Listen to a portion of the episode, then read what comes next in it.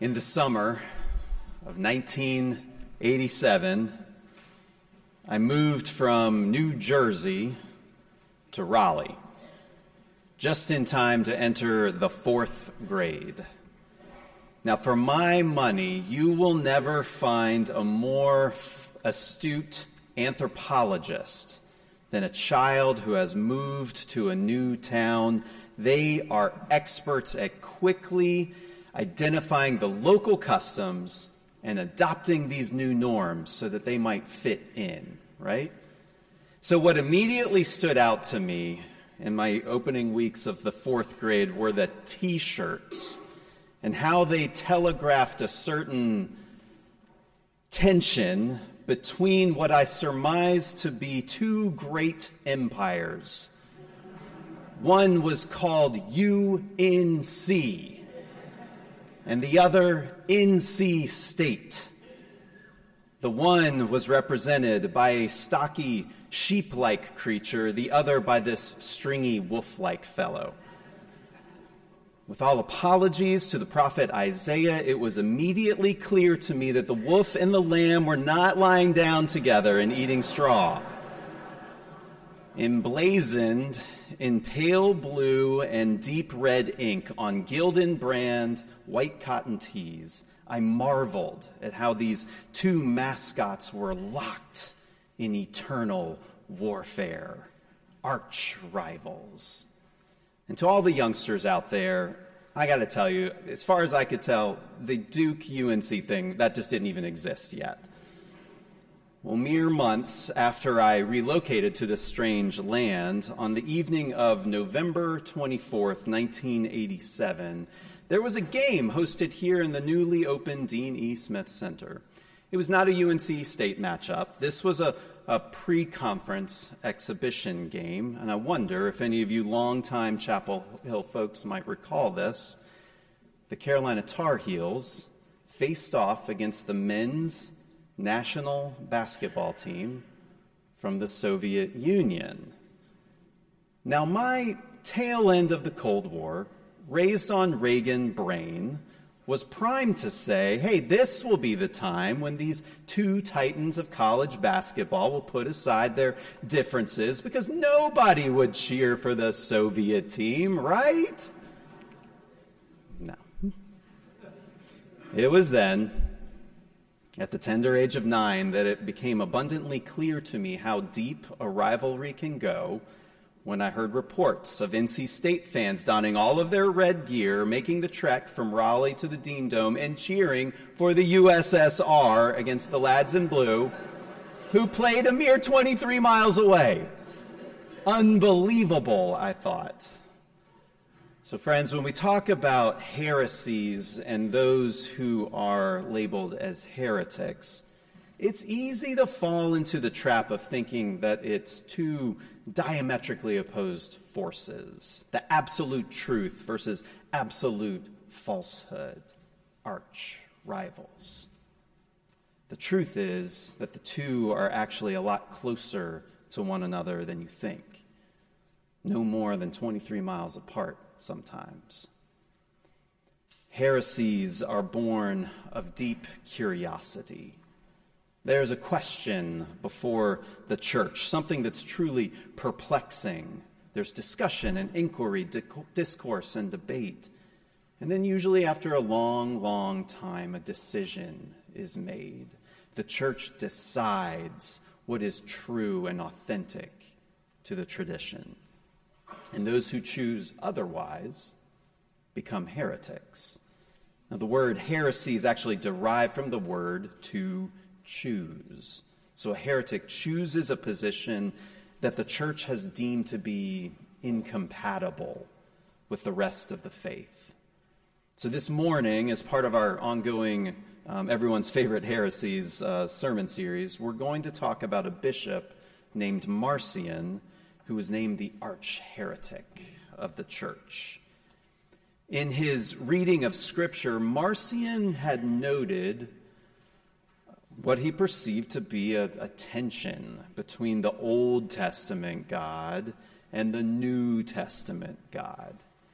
And we have two scripture readings this morning, one from each testament.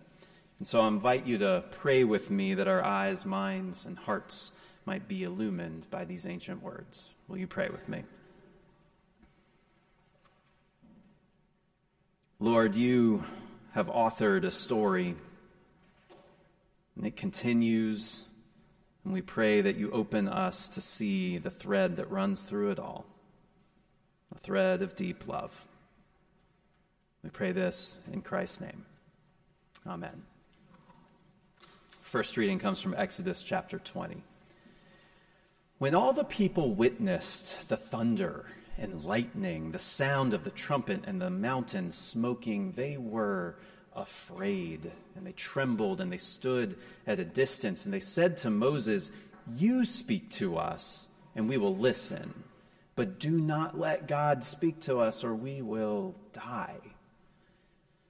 Moses said to the people, Do not be afraid, for God has come only to test you and to put the fear of him upon you so that you do not sin. Then the people stood at a distance while Moses drew near to the thick darkness where God was. Second reading comes from the New Testament, 1 John chapter 4. Beloved, let us love one another because love is from God. Everyone who loves is born of God and knows God. Whoever does not love does not know God, for God is love.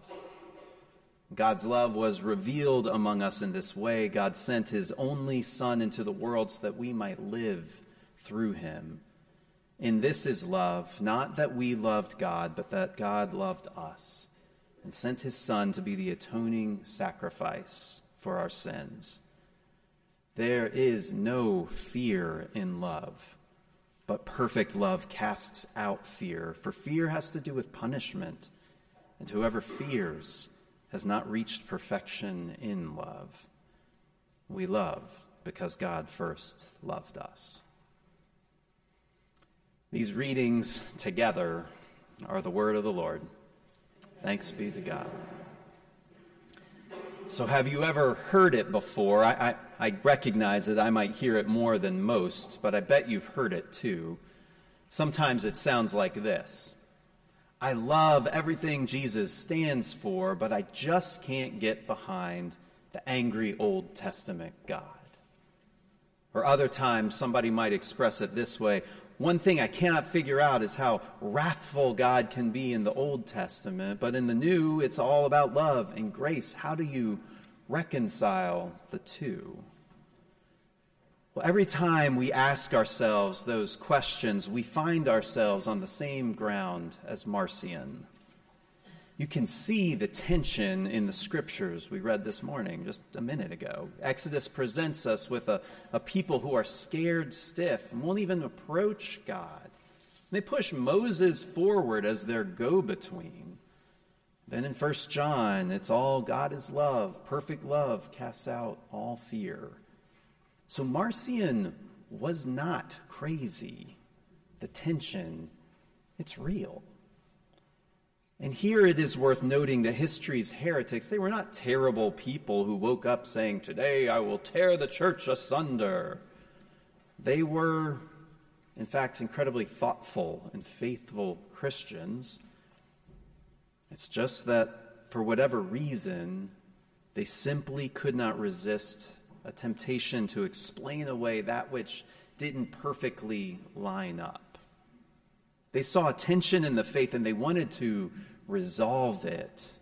They encountered a mystery and they wanted to explain it.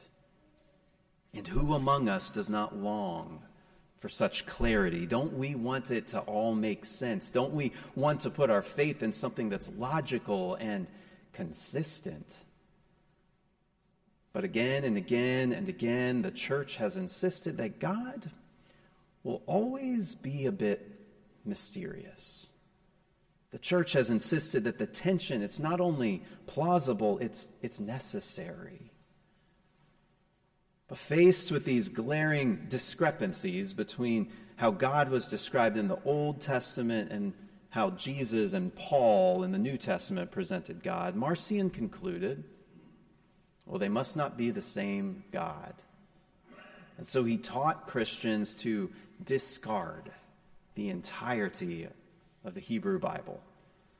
He taught that the Hebrew creator God was actually evil, that this God trapped our spirits in these material, fleshy bodies. But Jesus came to set us free. So Marcionism's in many ways a kissing cousin to that the docetism that Meg talked about last week. Marcion even edited the Gospel of Luke so that it conveniently presented Jesus not as one who emerged from the Jewish faith, but rather as a spiritual teacher who made a decisive break from the Jewish faith. Now, I believe that in his heart of hearts, Marcion was devoted to the story of a loving God. The problem is that he didn't read the Hebrew scriptures carefully enough. Because the Old Testament tells us of a God who makes an everlasting covenant with Abraham, Isaac, with Jacob. A God who delivers an enslaved people from their chains. A God who rescues Jonah from the belly of the whale. A God who is slow to anger and abounding in steadfast love. A God who gathers her young like a mother hen. A God who invites us to do justice love kindness, and walk humbly. Nor did he read the New Testament carefully either, because while the Gospels tell us about the time Jesus had a full blown temple tantrum, flipping tables over, he was so mad at the money changers, profiting off the people's worship. And the New Testament tells us more than once how Jesus warned of judgment to come and how Jesus became so frustrated with his followers because they could not internalize one single thing he tried to teach them. So, yes, there is harsh wrath in the Old Testament, and there is harsh wrath in the New Testament. Just as there is love and grace in the New Testament, but no more so than there is in the Old. Together, the two testaments tell us of a God who has been striving since the beginning of time to restore a broken creation to a state of blessing. My friend Jenny McDevitt wrote that this is a long, long story. A story we Christians did not begin, but a story that has graciously swept us up within it. But for whatever reason, Marcion could not see the entire sweep of that story. He thought that only the Christian chapter mattered. And that so easily becomes the idea that only the Christian God matters, and that is but a tragic hop, skip, and a jump away from thinking that only Christians matter that Christians are somehow more important, more worthy than Jews or any other people for that matter. History's already illustrated what happens when ideas like that begin to take shape.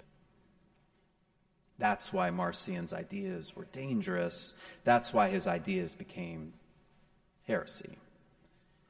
In separating our stories, he risked separating two distinct but deeply connected branches of God's family. And even if it's as little as 23 miles apart, the love of God seeks to close the distance between any people. And we are called to follow in that way. And that's why, in a moment, when we invite our elders and deacons to come forward and be ordained, we're going to ask them a number of questions. One among them will be Do you accept the scriptures of the Old and the New Testaments to be by the Holy Spirit the unique and authoritative witness to Jesus Christ and the Church Universal in God's Word to you? It's a pretty long question, right? But ultimately, it is a promise to hold the whole story together.